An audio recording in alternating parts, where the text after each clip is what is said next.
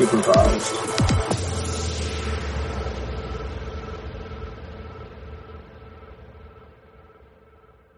Welcome into a special trade deadline episode of Unsupervised brought to you by your friendly writers here at Stanley Cup of Chatter. I'm editor Jake Reiser. Joining us today is Sky. How are you doing today?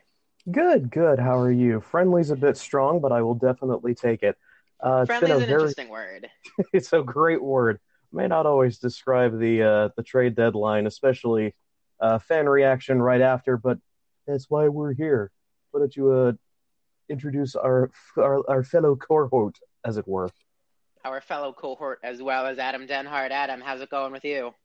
I am psyched to sit back, relax, and watch non-trade threatening end of regular season hockey. Finally, the trade deadline for me is like for whatever reason it's super stressful because you want to splash, you don't want to splash, you don't want to lose anything. I, I'm glad it's passed.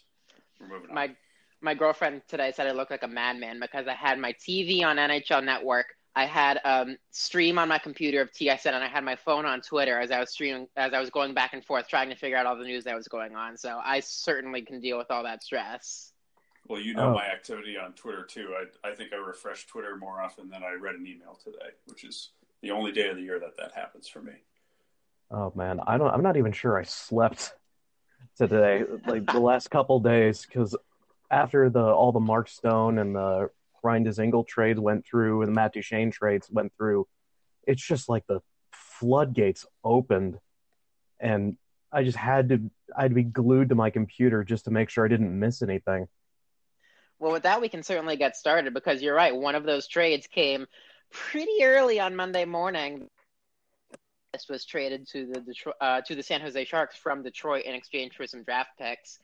Uh, it and it just kind of went on throughout the whole day. We had um, New Jersey basically kind of say, we're done here. They gave Keith Kinkaid to the Columbus Blue Jackets. And we'll talk about our acquisition of Marcus Johansson later. Um, another one of the big pieces um, coming from the New York metropolitan area was Kevin Hayes with the New York Rangers going to the Winnipeg Jets. Uh, Adam McQuaid going to the Columbus Blue Jackets. I'm sorry for one of our writers, Matt McGurk, who really wished that Adam McQuaid came back to Boston, but that was just not in the cards. Uh, some other interesting moves: uh, Mikael Granlund going from Minnesota to Nashville in a one-for-one deal for Kevin Fiala. While his wife was of... was in labor in Minnesota, he he got the news. It was very very awkward. Hey Paul, how's it going? Yeah, yeah, yeah. She's she's still in labor. Good. Yeah, we're just gonna have you uproot your entire life, and you're gonna move to the south now. How's that? Hey, honey, we're going we're going to the south. Do they have an epidural in the south? Primal screaming. Ah, just furious screaming. Oh, oh man. That might be one of the best trade scenarios to hear that I've heard in a while. I mean, it's unfortunate for Michael Granlund and his family that it happened to be in such a stressful time, but that's one of the more unique ones I think I've heard. Yeah, it was. You do, you don't think about.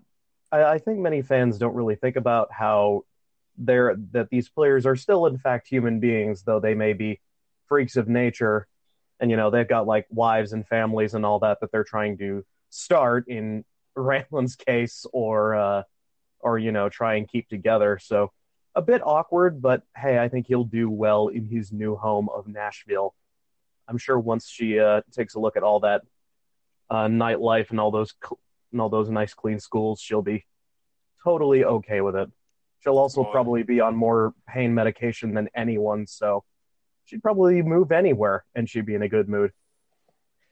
I mean, that sounds about right. She's probably going to rest until she can join him in Nashville. But I think, I mean, if she's going to enjoy it and has some support in the city, you know that he's that, that he's going to enjoy it. Just going to play for the team, getting out oh, of yeah. not not to trash Minnesota, but moving from Minnesota into you know a, a serious you know contending competitive team is a positive for a hockey player. Oh yeah. Speaking of Nashville and contending teams, you know there are some other moves that we'll talk about later. They're on the Mark Stone trade, um, Erik Gudbranson and Tanner Pearson. But um, uh, let's talk about some general themes of the trade deadline. Are some Western Conference teams really gave it their all. They're thinking that this is their last stand, this is the end of their window, and they're going to make the most of it. Nashville also getting Wayne Simmonds from the Philadelphia Flyers in exchange for Ryan Hartman. The Winnipeg Jets, I think, made six or seven trades. They had to have been the most active people during the trade deadline today. Um, San Jose with Gus Nyquist really going for it, despite I don't think having a ton of money. Do you guys see those three as the biggest teams to contend with out in the West after this deadline? I'm confused by what a lot of what uh, Winnipeg did. Like a lot of the names they got were perfectly functional players, but the problem is is that like a lot of these guys aren't going to really uh, make the difference between a playoff win against really anyone out west, especially a central division that's so tight. I'm very confused as to why they got a lot of these guys that especially I've been looking a bit uh, on the aged side, if that makes any sense. Like they're not they're a little past their own primes.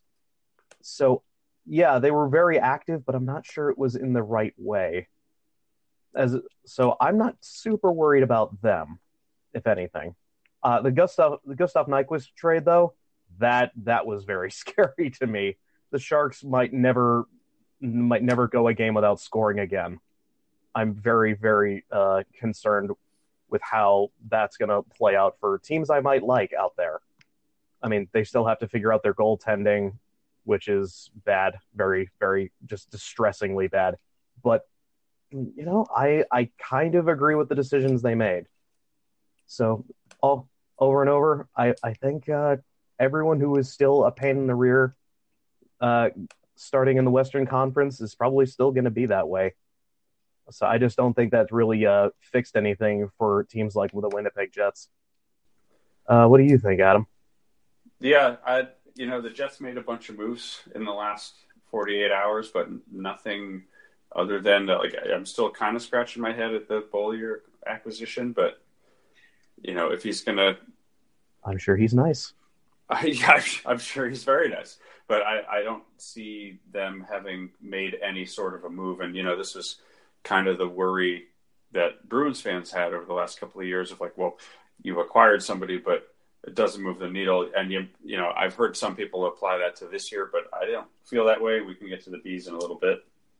Oh um, yeah, Ny- Nyquist was my like dark horse like prayer of the Bruins acquiring, just because I think that he would have really meshed well with Krejci. I think the two of them are equally capable of controlling the puck, and I don't think that either of them really like like a Kane or or somebody that's a a puck hog is a bad word, but maybe uh, just prefers to drive play themselves. I don't think either of them play like that, and so I thought that was really going to make the second line for Boston uh, like uh, unstoppable and equally compatible alternating with the first line. So, and unfortunately, they went to he went to San Jose, so that's never going to happen. And I don't want to. I mean, the good news the good news is we'll only have to think about him if if luck willing they go to the uh, Stanley Cup playoffs. That's, that's true. true. That's true. That he LeBrun did say though that LeBrun did say that the Bruins were the Eastern Conference team most likely to acquire Nyquist before the Sharks got him. So in a vein like last year, it seemed like we were a runner-up for something. Yeah, but now we're just a runner-up in a different way. Well, I don't. Think, there you go. But we weren't a runner-up for Johansson, right? I don't think anybody else probably called New Jersey about it. I don't so. think so. so I think we, that uh, so we uh, won that one, guys. We're not a runner-up. Won the trade that market was all hinged by the team that I'm actually going to put as my favorite for the Western Conference, and that's the Vegas Golden Knights again. Well, yeah. That, that top yeah. six is just striking. Marcia Stone, I, William Karlsson, Mark Stone, Pacioretty, Paul Stastny, and Alex Tuch is a force. I don't know how George McPhee keeps getting away with it. Like, they keep doing this. And reali- realistically speaking, eventually one of these trades has to go poorly and the one that I thought was is probably going to go long term the worst is that you gave up a genuinely fantastic prospect. And the crazy thing is, it may not even matter because you may have a Stanley Cup by the end of this. The Golden Knights are are had an absolutely phenomenal trade deadline season. Even if you know you gave up probably some of the best players in in your system to do so, and they still look so good. That's the crazy thing is that they didn't lose anybody in their roster, and I think that was actually a uh, part, an interesting part of this trade deadline season is, you know, a lot of teams were way night easier to uh, deal with because they weren't thinking about losing a roster player and they just gave out conditional picks like they were candy. So a lot of teams are, at least the ones that wanted to buy, got to buy without breaking the bank. That was really fun for me. I really enjoyed that aspect of it. But yeah, Yeah. um, Vegas is scary now. Yeah, Vegas. Vegas is scary. That the top six is frightening, and I am, you know, I'm legitimately worried about watching Brannstrom grow up in, you know, Oh, the yeah. eastern neck of the woods, and like Oh crap, you're right. watching with the opportunity for like, you know, what if Boston was able to pry him out? Probably not, but at least you know, it's like watching Dahlin in Buffalo, and now there's another top prospect nearby that we couldn't have acquired. Is a you know we we have stuff in the pipeline, but that's frustrating to see. There was no the there was no top window, prospect like Brannstrom you could have given up. As much as No, Brannstrom is now right. going into the sinkhole that is the Ottawa Senators, unfortunately for the league. I Well, mean, and- But for and our for our perspective, there's hope. hope. 'cause- yeah, There's hope because all, all Erics in Ottawa, as we all know, have worked out fantastically. there you go. Um, the one thing I will say about um, Vegas sinking money into things is that is that eight year, nine and a half per extension on Stone. Again, the Bruins wouldn't have been able to do that. There was no, way they could have sunk that amount of money into an extension for Stone. Yeah, Very few teams they could have. kept that offer down for Boston. I'm glad that they didn't go too steep on that to try and get him because that would have been too much out of the pipeline to to give up. Yeah, I mean, good on him. Uh, apparently, there is no. Uh, there is I forget what exact kind of tax it is, but they don't have it out in uh, Nevada. So uh, I believe it's no state tax. no state I- tax. So there you go. He got. He's getting every single penny of that nine million. Good. I got it him. from David from David Pagnotta of the fourth period. Vegas has no state tax, which is equivalent to what would compare to thirteen million dollars per year for an extension in Ottawa. That's what Ottawa would have had to have given up to equate what Vegas is going to give Stone. God dang. Maybe that's why Vegas has done so well. Is that they can just say, we can hand you as much money as humanly possible and nobody can stop us. Well, It will actually go in your pocket. well, give me a New Hampshire team then, and let them collect all stars.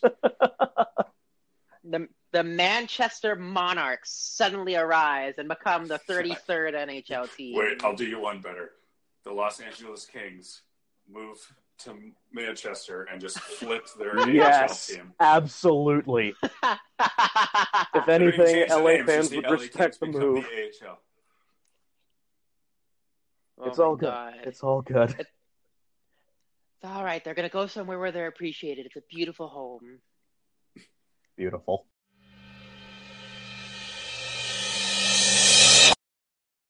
You know, I'm moving to Manchester, and speaking of closer to home, we may as well just bring it home and talk about the Bruins at the trade deadline. They didn't get any big splashes that they were rumored. No Mark Stone, no Artemi Panarin, but they got players without necessarily sacrificing their current roster.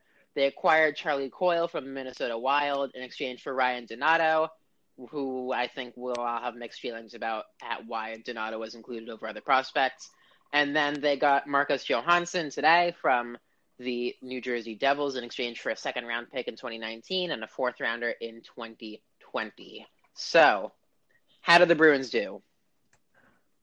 Uh, do you want to go first, Adam? Sure. Yeah. I I um I thought they did okay. I I thought I'm honestly more excited about the Charlie Coyle acquisition than I think a lot of us, and I think that Donato is a fair enough price to pay, um, especially because the pick that got thrown in is fourth or fifth round, and it's you know you can you can make something happen with a draft pick, but it's it's still a gamble, and and if you know that you're acquiring somebody that has some pretty high level talent and skill with the puck, um, and just I think needs a way to reboot, you know, to to get a new charge. And I like I liked Coyle's game that we've seen in the one he's played so far. I'm looking forward to seeing him um, on Tuesday night against San Jose, and I think that was a, a, decent acquisition. I don't know what to do with Marcus Johansson um, because you know if if the if the need after acquiring Coyle was to bolster then your top six either with a scoring threat or uh, probably with a scoring threat because of the balance of the rest of the skill on the top two lines. I, I, I agree with a couple of us that were tweeting about it that think that he's probably more suited to the bottom six, um, which is, you know, maybe that's an opportunity for Cehlarik to stick with Krejci, but I don't think that's a, I, I don't think it's a, a new leap beyond acquiring Coyle. So it fell flat for me on trade deadline day, but I think they still made some moves to make them better. Yeah, I, I kind of agree. Um, the most important thing that they had that you either needed to figure out was uh, second line right wing or third line center, and both of those would have probably set you back. And Don did a fantastic job uh, coming up with Coyle uh, he came up without having to give up too much. I know that there's a lot of people who really think that uh, Ryan Donato re- could become something awesome in the future, especially the near future. But the thing is, is that he's probably not going to help the team now. Like we've seen what he looks like in Boston with this team, with where he is being played, and right now that's not in a gr- that's not in a great position for him to succeed. And you could say, oh well then you could just move him up the lineup because he was playing with the third line and maybe see if he gets better there. Thing is you don't have time for that. You know you have you can absolutely say that guys like uh, david pastrnak would be better su- suited to that second line. And if maybe ryan donato would have been a better first liner but we don't know because at this point he was just too inconsistent to truly show uh, what he's showing in fairness in minnesota right now which you know that's the the risk you run. But if you had to make a choice between uh, a maybe player in Ryan Donato, who might be a yes, definitely kind of player in the near future, I think I'd probably take a. I think I'd probably take Charlie Coyle, who is a definite. Um, it's two. It, it's two really nasty issues that should have been solved in the uh, off season, and I'm glad they decided to just go with the third line in general because I think that the third line in general was just inconsistent at best and actively detrimental to the team's chances at worst.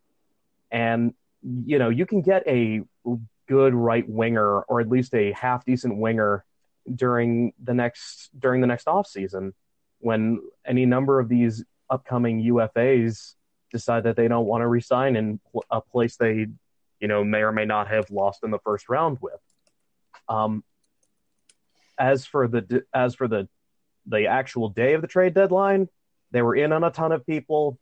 I was kind of disappointed seeing all those names that they, especially considering you know, especially guys like Gustav Nyquist, who probably could, they considering the amount of picks that they gave up, that uh, at least uh, San Jose gave up, the Bruins absolutely could have matched that. And you know, it, it's not neither of those two are sexy picks, but they do they do the smart thing of keeping the of keeping the team under the cap. They keep the team without they keep the team uh, moving in the right direction, coming towards playoff time, and it will probably and it'll work out for the time being. That's that's what I need from them right now is to make this next twenty or so games count for something because that was because there's been moments during this season that definitely have looked like uh, they've needed anybody except the guys that they have on their third line, and it, it it'll help out in the long term, I think, to have a bunch of guys going back into developmental spots. So I'm I don't consider it the greatest trade deadline they've ever had, but it is a an acceptable one. Yeah, it's a reality to accept that you you know they've they've stockpiled the Yeah. minors and and some of the draft picks. It's time to spend some of those to make some moves. And But on top of that, they said up and down they didn't want to spend their first round pick, and almost all those sexy choices came with a conditional first at best, at the very, very best, or a conditional second that became a first, or something like that, where, you know, the Bruins got hurt bad by not having their first round or the, the first rounder last year, and they paid for Rick Nash, and he didn't end up uh, being that much of a difference for the team. So I think Don has learned quite a bit in the really harshest way how to uh, uh, come up with a uh, frugal deal without breaking the bank. And that does mean, unfortunately, that they have to sometimes take a player who's less than uh, name brand. But that's fine, especially if it means you know you want to stay in the first round, which for my for my sake, considering I usually end up doing most of the draft uh, coverage, is very good for me, so that I can just start focusing on one or two or three players instead of you know trying to find out who is the I don't know thirty first best prospect in in uh, according to Central Scouting or something like that. I'm very I'm glad that they have their first round pick, probably more than Don Sweeney is. I think if the goal for the trade deadline was to come out of it better than you went into it, I think he accomplished his job. And the fact that he didn't have to break the bank to do that is only a plus on top of that.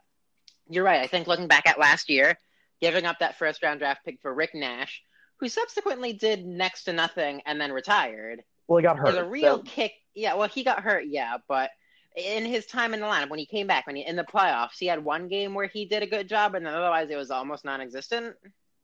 Yeah. it was a little bit of a kick in the family jewels, to say the least, to have to give up a first-round pick for what we ended up getting out of him. Yeah. Yeah. To keep that, even if say we make the playoffs, we make it out of the first round, our first-round pick is somewhere in the mid twenties, and that generally doesn't have the greatest rate of success for where you draft, especially in this draft, which I uh, have read is very top heavy. It's the first 15 to 20 picks that are really good, and then it's a huge drop off. That's fine. yeah, Yeah. yeah, they have, I mean, and, and the Bees are sitting on three of the first four rounds in 2019, three of the first four rounds in 2020, and then they're fully stocked the next year. So it's not like they're going to be hurting for draft picks. To yeah. You know, they have the they have the players that they have now. It's easy to take stock of what you have and then say, okay, well, let's go get something better if that's a something that uh, someone else is willing to buy. Right. And I think that I think to Sweeney's credit, like we've said already, I think he did a decent job of not moving much that affects a current playoff roster for Boston while making it a little bit better. And more importantly, they it's pretty clear that the team has a clear number one and number two prospect, and they were very, very loyal to those two. And that was probably be uh, Vaakanainen and then Studnicka, and they didn't even entertain the idea of moving them. If like if anything even asked for them, it seemed like the idea was to just keep those two on staff no matter what. And I appreciate that.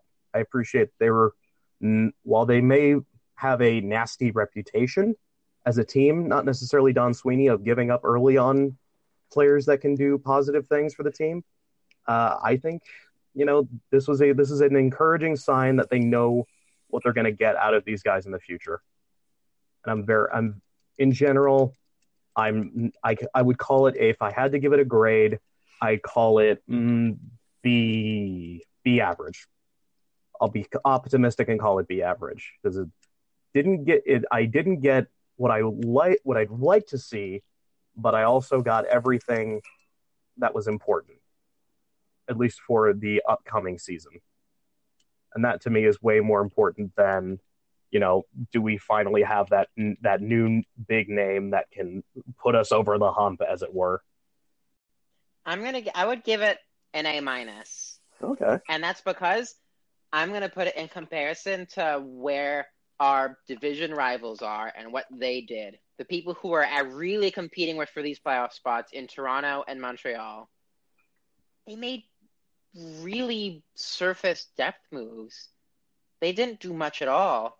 Yes, Toronto got Jake Muzzin a while ago or in mid January, and that definitely helps them with their defense. But looking at the market, and today today was basically the hottest the market was ever going to be. They made a depth move and got Nick McCann. The Canadiens, of all people, they just got Jordan Weal. They both have needs. Are they great? Are they very good teams? Yes, they're very good teams, and certainly have given themselves good chances to make the playoffs. But I think the Bruins did a better job of directly addressing some of their needs than the rivals that they're competing against. And I think it's going to give them an edge when it comes to playoff, when it comes to making the playoffs, first off, and then when it comes to the playoffs as a whole, I think it's going to give them a little bit of advantage. As much as Tampa Bay is still certainly the one to beat in my head in the Eastern Conference, the Bruins certainly gave themselves a chance to give themselves a good run up until they hit Tampa. Uh, yeah, yeah, yeah I totally agree. Um, more importantly, the thing that they didn't do that they probably should have is strap uh, the Leafs, especially. What they should have done is strap him to a chair, or uh, Clockwork Orange style, and su- unsubtly suggest to him that playing Ron Hainsey the way that he has been is in fact a terrible, terrible, awful idea. And they didn't do that, which is a huge boon on the Boston Bruins if God forbid we have to go do this dance again of the first round between Boston and Toronto, because uh, frankly, it as many wonderful toys as the Leafs have right now, and that depth move doesn't really matter in the grand scheme of things because they've already got a pretty half decent roster. Uh, their their biggest problem, ironically, has nothing to do with uh, the with anyone who's actually uh, it doesn't really have anything to do with the personnel it's about usage and it's been u- the issue of usage for quite a while now. And they haven't quite they haven't really fixed it at least in a way that makes sense. So i think the boston bruins especially in comparison to say and then you said that jordan Weal went to the habs right? Yep. Yeah um that doesn't matter whatsoever because uh, that doesn't improve their depth at all, especially considering how bad their depth is in reality. And mm-hmm. there, so I'm not I'm not super worried about you know this and maybe next year for the Leafs and the Leafs and the Habs. I am ironically more worried about the Sens in 2021, 2022 than I am about any team within the next year and a half. If that makes any sense. Like I'm What's way... intriguing is the team that I would be intrigued to see next year that made a move that confused me a bit, but I'm starting to realize what it's for is Buffalo. I, I they got Brand, they got Brandon Montour from Anaheim yesterday, and I went, "Why? You're you're still a decent ways out of a playoff spot, and it's not necessarily going for it move." but it's shoring up what they can do for next year because now they're in a better position to fix holes in the offseason to make them good. That is true. More importantly, it gives them a great opportunity to, at long last, get rid of Rasmus Ristolainen. I know they love the guy out there, but the way that they play him is just heinous. And it has been actively detrimental to the way that they play. So, as far as I'm concerned, if this is their way to finally figure out what's wrong with them, and actually address it, then good on them. They finally found a balance for it. So, but I don't know. I think there's I think there's some still some other things that they need to go figure out before they uh they really say that they that they're ready to go take take a uh take a playoff spot. They just look still so back. They're st- they look still so far back. You know, they just don't look like a team that can do much do much in the playoffs now or even in the near future. They're just so disorganized when they when you watch them play. Yeah, that early charge to the season was really misleading because I think everybody was just totally in shock of how well Buffalo got going this year, and it was you know fresh faces and and there's some excitement around that, which is good for a team, and I think that I, I think you're right, Jake, that they're a, maybe not worry, but they're going to be in the mix in the next couple of years. It's not super far off, um, and that salary move with shipping out uh, Beaulieu and bringing in Montour was definitely in their favor for the future. So, but they and and they still have an exciting team to watch on some nights with with regards to individual play. So there's you know there's motivation for fans to get in the seats and keep coming out for games. But um, for me, I I think the surprise was not a ton of movement from Tampa Bay. Um, and even though they're sitting, you know, they're sitting pretty in the Atlantic spot and they're just killing it in the East right now. Um, you know, why would they need to make a move? Uh, I feel like even with Steve Yzerman taking a back seat in the leadership role, that they would still have something up their sleeve. You know, whether or not Yzerman was advising on it, but that there was something just just waiting that, that we weren't going to be ready for. Um, which, as a you know, as a Boston fan, I'm pleasantly surprised, but it's still a surprise to not see something happen. Um, and I think to to Jake's point about Toronto just kind of making the the depth move for Muzzin doesn't move the needle a lot for Toronto. Um, and and the, the folks at the wild card slot and, and down honestly don't feel like anything's going to surprise us for the rest of the regular season. You know, I teams will shuffle around, and I want to say that Pittsburgh's probably going to make a drive to get back up you know, not with that, not with the move they made. Not with Erik Gudbranson. Not, no, no, not it. with Jack Johnson, Erik Gudbranson as their first pairing defense. Well, honestly, they, they're, they're, probably just they're just getting them in town so they can sit them, and they'll just play their top four the whole time. Because isn't that how they won? Like the first of the like, string of cups was just I'm, no depth defense and 28 and a half minutes a night from everybody else crap, you may have a point. Like it, you know, it wouldn't it wouldn't surprise me for Pittsburgh to make a charge, and maybe Buffalo to you know regain some of their vigor from the beginning of the season. But you know, Philly losing Simmonds, Rangers shipping out everybody in the dirty laundry. There's nothing else in the Eastern Conference that feels like there's going to be a major shift in what the playoff picture looks like. And I don't know. You, you, look at Columbus. As much as they're still doing pretty well right now, um, sitting in third in the Metro, Matt Duchene, Ryan Dzingel, Keith Kinkaid, Adam McQuaid. Two of those four names might be the sexier ones, but Adam they McQuaid, strapped them, they strapped them. They strapped themselves for Bear. They're loaded for Bear. They're ready to go. If any team, I think Columbus is poised to be a really good powerhouse right now. Yeah, I think they made the right move in keeping Panarin, and you know, if, whether or not the offers weren't high enough or whatever, I think whether it was sticking to their guns or just saying, you know, this is somebody we want to put the team on come May and June. I think they made well, the having, right call. Having Matt Duchene show up in your hands at all especially considering how inconsistent their center depth has been, that that changes everything.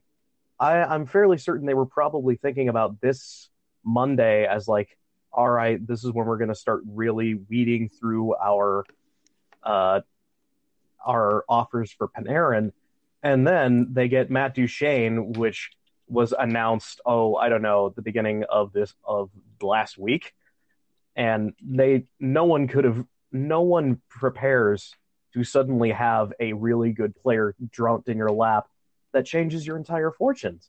Like they don't really, they didn't really have to do every anything once they had uh, Duchene. They could have just said, you know what, our rental this year, Artemi Panarin. I'm sure fans are really going to love him, and that's probably how that that situation moved on. And then they just kept going and kept going and kept going I really like that Jarmo Kekalainen has decided that draft picks are for nerds. That was a huge, I really appreciated that. He, if nothing else, he's willing to do something crazy in the name of trying to get a single playoff series win. That's a that's at least a way to say to your fans, "Hey, man, we have no idea what's going to happen. We definitely don't know what's going to happen after this off season, but man, we're going to try." That I think We might is- lose Artemi Panarin and Sergei Bobrovsky, but we as may we may as well go out with a bang as We're- loud as our cannon. gonna But say, it feels, we're gonna blow the cannon up. Short-sighted, but I mean, it's who cares, It's gonna buddy? be exciting. Play- I mean, they already, but they already have a cannon. Like, what, what more explosions do you need? Just score goals. Yeah, Jarmo but- Kekalainen and the G- and the Blue Jackets front office sitting at Nationwide Arena. So, how do we go about this trade deadline? All of a sudden, an arena, an, an arena That's worker it- accidentally slips and sets off the cannon. That's it. done. What? We got it. That's it. That's how we do it. Wait, was all my, real. was all my cocaine in there? But ma- uh, that it really does feel like it was an over the kind of overconfidence you only get on powerful stimulants in a trade deadline. But you know what? It were it as far as I'm concerned, it looks like it's going to work out beautifully. Just looking at their daily face-off, uh, that's a that's a tough team to beat. Just looking at that on uh, what they think it's going to look like, just their fir- just their first line alone is scary. It's Matt Duchene, Artemi Panarin, Cam Atkinson. Who uh, who's next? Who cares? Who cares? That Beat that first line first, and then you got to go and face Boone Jenner, who's going on a resurgent time. Josh Anderson, who's great. Nick Foligno, who's been good, and then Pierre Luc Dubois, Oliver Bjorkstrand, and Ryan Dzingel. Like you get to, you don't have really a super bad forward core here anymore. Don't forget Colin Beswick's favorite former Bruin, Riley Of Nash. course. Well, of course that. Yeah, Hashtag think of how fourth line deep your think how deep your team is that Riley Nash isn't your third line center. That's a really good team. I'm very very excited to see how a how far they go because it doesn't matter who they play at this point. They're going to give them a run for their money, or you know how badly this blows up in their face if recent history continues on. But I'm very I'm very excited for to see how this how the last 20 games play out and especially how the first round plays out because everyone in a playoff spot right now i love just looking at this and saying oh this could get bad this could get real bad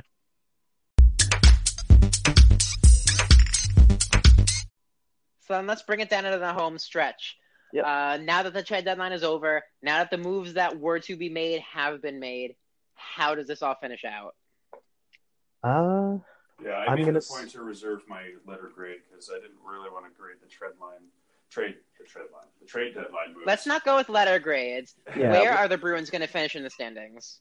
Uh, I think they are firmly in second in their division. Uh, overall standings, top five, maybe. uh let's see i'm gonna say you know they play they had a phenomenal road trip they really really showed that they're actually kind of gelling as a team and they're finally getting healthy for one thing. And this is the crazy part. They are still at least a couple weeks without david pastrnak thank no thanks to his accident or whatever the hell it was he did to himself. And they're still winning. They're still you know coming together as a team and saying we can be a little more than just our first line. And i think that they could probably hang on to this second uh this uh second uh, second in the atlantic spot and uh, maybe see how they go from there because you know the leafs the leafs are very good but they still have those inconsolable problems in their lineup and in their coaching as good as their coach is that really keeps bringing them down so i think they'll be in a better spot come uh come, come the end of the season, I think they'll probably hang on to where they are. They might slip up and go to third because it's it's usually around like April or March where they have just like a really rough stretch in anticipation for the playoffs, and then they're fine. But I, I think they'll be fine. They'll probably just, at worst, third, at best, second, and tempting Tampa Bay to stop, but they won't. But they will be a very good second place. I think they're gonna. I think they're gonna be just fine. I believe I said this in a podcast prior this season, but the Western Conference road trip has been a barometer for the team in years past, and I thought was going to be one of the tougher ones. Anaheim, who we somehow never really do well against at the Honda Center, the Kings, who play a really tough game and seem to match us pretty well. San Jose, who does a really good job at just beating us in general, and who Mhm. have looked like dynamite this year. Vegas, who also looks like dynamite this year. And St. Louis, who all of a sudden was on an 11 game win streak. It came out of nowhere to be from so far out of the playoffs to being in the playoff picture. Never The fact mind, that the the Bruins did so well- beat them on the West trip. Exactly.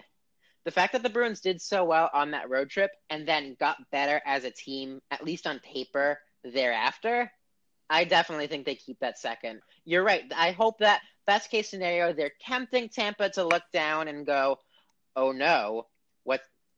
Did Sky just hang up? Uh, yeah, it looks like it. I'll I'll just do my last thing and we'll use that as a wrap up. All right, go for it. So, for that Western Conference road trip, as the barometer for the year, the fact that they got better as a roster on paper, at least thereafter, having taken nine of 10 points, I think that bodes really well for them keeping the second spot in the Atlantic. Yeah, best case scenario, I hope they're they've got Tampa looking down at them and going, oh crap, they could actually be competitive against us in a seven game series. But you know what? You're right. Every team is human and they're prone to having a little bit of a slip up at some point, and that could end up happening. But I think with the way the division is um, constructed at the moment, with the way that the Bruins are playing right now, I think they've got themselves a pretty good spot at retaining that second seed. And just like that, another trade deadline has ended. And just like that, we're rejoined by Skylar. My apologies. Sometimes my internet decides that I have to take a break. Always get some water, kids. There you go. So let me do that a second time, and then we can do some commentary on that rather than me just wrapping it up. Yeah, yeah. Um, so, as I've said in podcast past, the Western Conference road trip is a bit of a barometer for this team. Anaheim, who we can never seem to win against in Anaheim at the Honda Center. LA, who's a tough team and always seems to have that kind of grit that matches us, and we play weird games out as a Staples Center. The Sharks, who just have a tough time winning against in the first place, and also are playing like wildfire this year. Vegas, who is also back to playing like wildfire this year. And then St. Louis, who was going from being a no nothing team this year to winning 11 in a row, and all of a sudden they're back in the playoff picture. This was going to be one of the toughest challenges to boot. And the fact that we took nine out of 10 points out of that road trip, and then at least on paper got better as a roster, I think that's going to bode well for the Bruins keeping that second spot in the Atlantic. Yeah, you're right. I hope Tampa's looking down at us by the end of the season going, oh crap, these guys could actually be competitive. But they're so far ahead of us at this point, they don't even need to look down. They just can keep going forward and going, all right, we've got this division basically under lock and key. But I'm hoping that by the end of the season, they just have a little bit of a twinge of like, oh God, what's coming up behind us? That's the best hope I have, and that's what I think the Bruins can do. Yeah, I completely agree. There, it's that road trip was fantastic, and I was truly expecting, if not a a really weird loss, then just an absolutely outright ridiculous loss against at least one of LA or San Jose, because that's just kind of the way that those games have been played in recent memory. But they did okay. They looked perfectly fine, and they addressed one of their two biggest needs.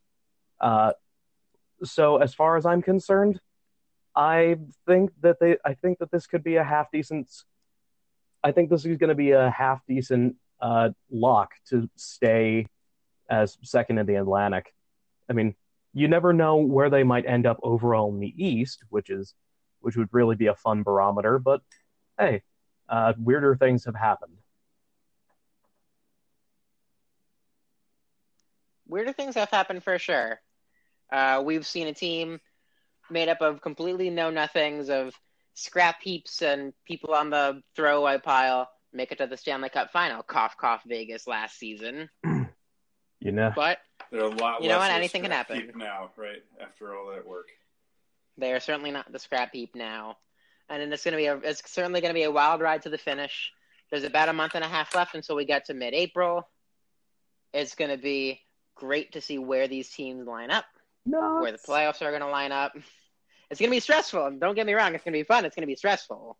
But I think that this league, is the way this trade deadline ended up, they're certainly going to give us a run for our money. Yeah, it's gonna it's gonna you. I have, I think the the best part of this trade deadline season is that I'm pretty sure no one really changed how they would look during this during the current season. Maybe one or two teams would uh, jump jump up in their is how they're going to do in how they're going to do in uh, the playoffs. Like this is all this whole deadline was gearing up for round one, and round one is going to be so much fun just because of that. Hello, Toronto again. Anyone? Yeah, yeah, that's. I mean, that's not gonna that's that's gonna still be the case, but that's that's just a quirk of the uh, obnoxious. I might have to take those two weeks off. Oh my god, the stress of watching those games. I think it, with the two potential playoff opponents we have, whether it's Toronto keeping it or Montreal somehow sliding back up, we're going to have a lot of demons to face and a lot of history to go up against once again. I would rather not face Montreal, thanks. Neither would I. Uh, you know what? That's why we've got another month and a half to find out. Please be. You know what? I think that's going to wrap it up for another episode of Unsupervised. Uh, Sky, Adam, thanks for joining us. We'll get back to regularly scheduled programming, talking more about the Bruins um, with our next episode. But this was certainly fun. This was great to talk about the trade deadline. I'm excited to see where we go from here. Thanks, guys. Hey, no problem. Go Bees. Go Bees. There you go. You, go Bees is right. You can follow us on Stanley Cup of Chowder at Cup of Chowder on Twitter. You can follow Sky at that Sky at uh, Sky on Air. Um, Twitter. You can follow Adam Denhard at I believe your Creative Anomaly. That's it. on Twitter. There you go. But don't follow you can me. follow It's me. a terrible idea. Strong disagree. You can follow me, Jake Reiser, at Jake Reiser on Twitter. You can catch us all on StanleyCupOfChowder.com. And as always, have a great night, guys. Keep listening to this podcast. We'll keep bringing you guys the good content you deserve.